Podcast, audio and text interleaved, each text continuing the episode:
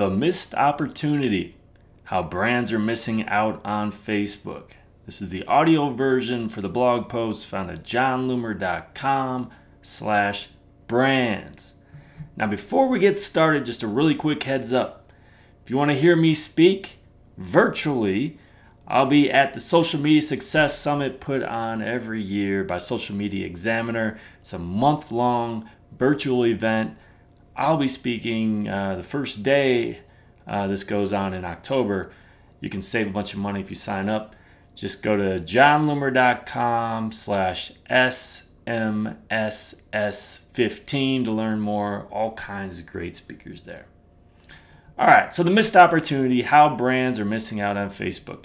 By now, you know about how powerful Facebook can be for brands. Most of the naysayers have been quieted. Those who kept predicting the next MySpace have all crawled back away to their caves. There are nearly 1.5 billion people on Facebook now, close to 1 billion there every single day. Now, that doesn't mean that success on Facebook comes easily now. Instead, it can work the other way. The noise and the competition can make it more difficult for, brands than ever before. While most brands are on Facebook because they know they have to be, very few understand how best to use it. The truth is, the success is buried in a little old school secret. So, what brands are doing wrong? We could spend all day talking about what brands are doing wrong on Facebook.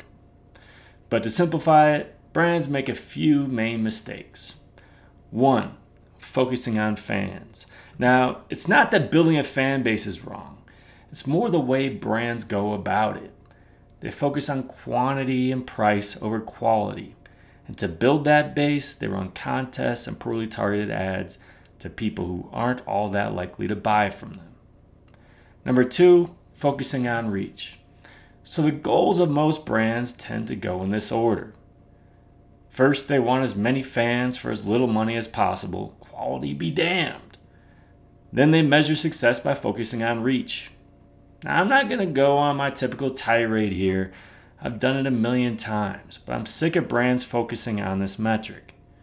The first problem is that, more often than not, they aren't building a quality fan base in the first place. So, of course, reach is going to suck. The second is that their reach in, and of itself is not a metric worth following. It's the important actions that follow. Number three, focusing on engagement. So you built a fan base of people who don't care that much about you. Then you focus on a flimsy metric like reach.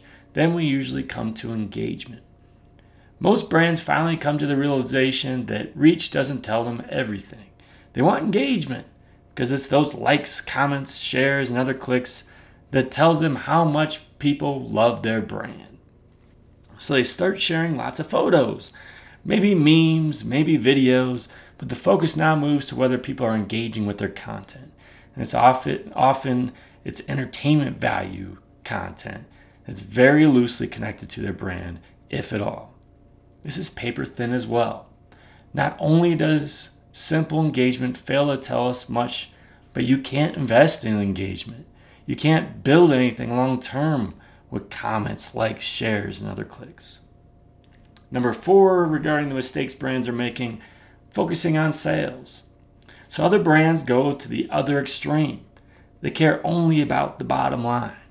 They sell, they sell, and they sell some more all they do is sell, and the number of sales is how they measure their success. Of course, people hate being sold to, especially if it's constant. And if you're selling to the wrong people, which these brands almost always are, you can't expect expect much success. All right, so what brands should do instead? First, let's look at this generally before getting to the steps you should take. You should be building an audience of people who actually care about you. You should be creating lots and lots of helpful content. You should be investing in your website and driving people there. You should be building that website traffic to help build your Facebook audience, which will help drive more traffic and more fans and more sales. Confused? Well, let's go through the steps. Step one invest in your website. I realize we're talking about Facebook, but this is an absolute must. It's your top priority. You own it, and it will be pivotal to your success on Facebook. Before you do anything on Facebook, get your website right.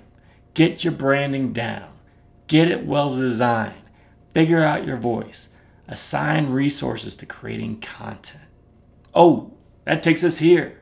Step two create lots of helpful content. No, I'm not talking about our products are awesome, here's why type content. I'm talking about truly interesting, helpful content that people actually care about. Have your target audience in mind. Make a list of all the questions they have related to your niche or problems that your products solve. Get help from your customer service and sales teams as they are sure to get lots of questions.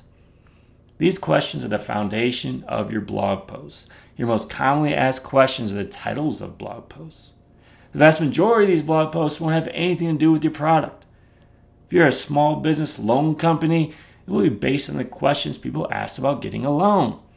Things like how much revenue, do you need to get a loan? What information is required to get a loan? What interest rates are available for small business loans? What type of loan should you get? Over how many years should you pay off your loan? I don't know. I don't know anything about loans, but stuff like that. You get the point. Write and write and write some more. Not once a week, but as often as possible. Step three share that content. When you write this content, you're going to get terrible traffic. Just know that. Early on, there's no avoiding it. This is because you've done a terrible job of building your foundation, but we're correcting that. Share it to your Facebook page. Even if you have very few fans or very few fans who care about you, share it anyway. Of course, make it interesting. Try to start a conversation with it and inspire your audience to click and read. Don't share just on Facebook either. That's obviously our focus here. I assume you have an email list. Share it there as well. Step four, promote that content. Now, what we want to do is give that content a broader audience by paying to reach more people. People who might be helped by your blog post. Spend a little money to share to your fans. Though if your fan base is small, that'll be close to nothing. Spend a little more money to share to lookalike audiences and related interests.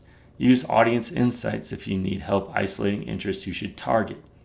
Understand that long term, you'll want to move away from targeting interests. But we have to start somewhere. Step five, create a website custom audience and target it. Now that you're driving traffic to your website, it's time to create a website custom audience. Actually, should have done this when you created your website, but it won't be all that valuable until traffic starts coming in. Understand that when you promote your blog post to interest, most people will ignore it. But those who click the who click have expressed an interest in your topic. That's a great thing. Now we need to make sure we capture them. So make sure to create a website custom audience of all website visitors during the past 180 days. That way, the audience will be as big as possible while being relevant enough to want to reach again. By using website custom audiences, the people who clicked your ad are now added to an audience that you can target later. As traffic to your website grows, the website custom audience grows. As the website custom audience grows, you begin spending more money targeting that audience and less targeting interests and lookalike audiences. The WCA 180 days that I use for my website traffic has 520,000 people in it. As a result, there's no reason for me to ever target interests again. Step six build a fan base. Some people claim there's no value in a fan base. I disagree, particularly in the early stages of your online brand. Now that you're driving traffic and building a website custom audience, put that audience to good use. Run ads targeting your website visitors to also build your fan base. As the fan base of website visitors grows, continually share those new blog posts organically. You'll drive traffic that way in addition to the ads you run. The fan base will allow you to drive traffic organically in addition to paid, and we need to drive that traffic. Step seven, build your email list. Okay, so now we've been focusing on driving website traffic by sharing and promoting lots of helpful content. The website custom audience is growing. The fan base is growing too. This is good. But now let's start building your email list. It's important to wait until step seven to do this, since it will be costly to do so if you're only targeting cold leads via interest. Now that you've been creating a ton of helpful content, you can start packaging some of that content into an ebook. Now, it doesn't need to be an ebook, but create some sort of lead magnet that you can offer in exchange for an email address. Share that lead magnet with your fans, promote it to your fans, promote it to your website custom audience, have a pop up on your site, create an opt in widget on your site. Step eight sell your stuff. Now we're getting somewhere. You're creating lots of helpful content that appeals to your target audience. You're using that content to drive people from Facebook to your website. You're then remarketing to those who have been to your website to build your fan base, drive more traffic, and build an email list. Now it's time to sell. Since you've been building an email list, make sure to email those people regarding product. You knew that, right? Now that you have a relevant fan base made up of website visitors, target your fans with ads that sell product. And also target, target your prior website visitors who may not be fans. When traffic is really good, you can start doing things like targeting website visitors based on specific pages they visited. But right now, this will do. Step nine, repeat with step two. So this is not a short term process. You're committed for the long term. We're not just building to the point of selling and stopping. This process continually feeds on itself. Create more content, share more content, promote promote more content, build your fan base, build your email list, sell your products. The more content you create, the more content you can promote. The more content you promote, the more traffic you drive. The more traffic you drive, the more relevant people you can target to read more content, join your email list, and buy your product. Makes sense? Good. Your turn. Now, granted, this is a pretty simplified explanation for how this works. And how you apply it will depend upon your brand, but I've seen it work over and over again. While simple, very few brands take this approach. They focus on things that don't matter instead of investing in the future of their brand. And the future is found in driving traffic to something you own. What are your thoughts on this approach? Let me know in the comments. Go to jonloomer.com slash brands.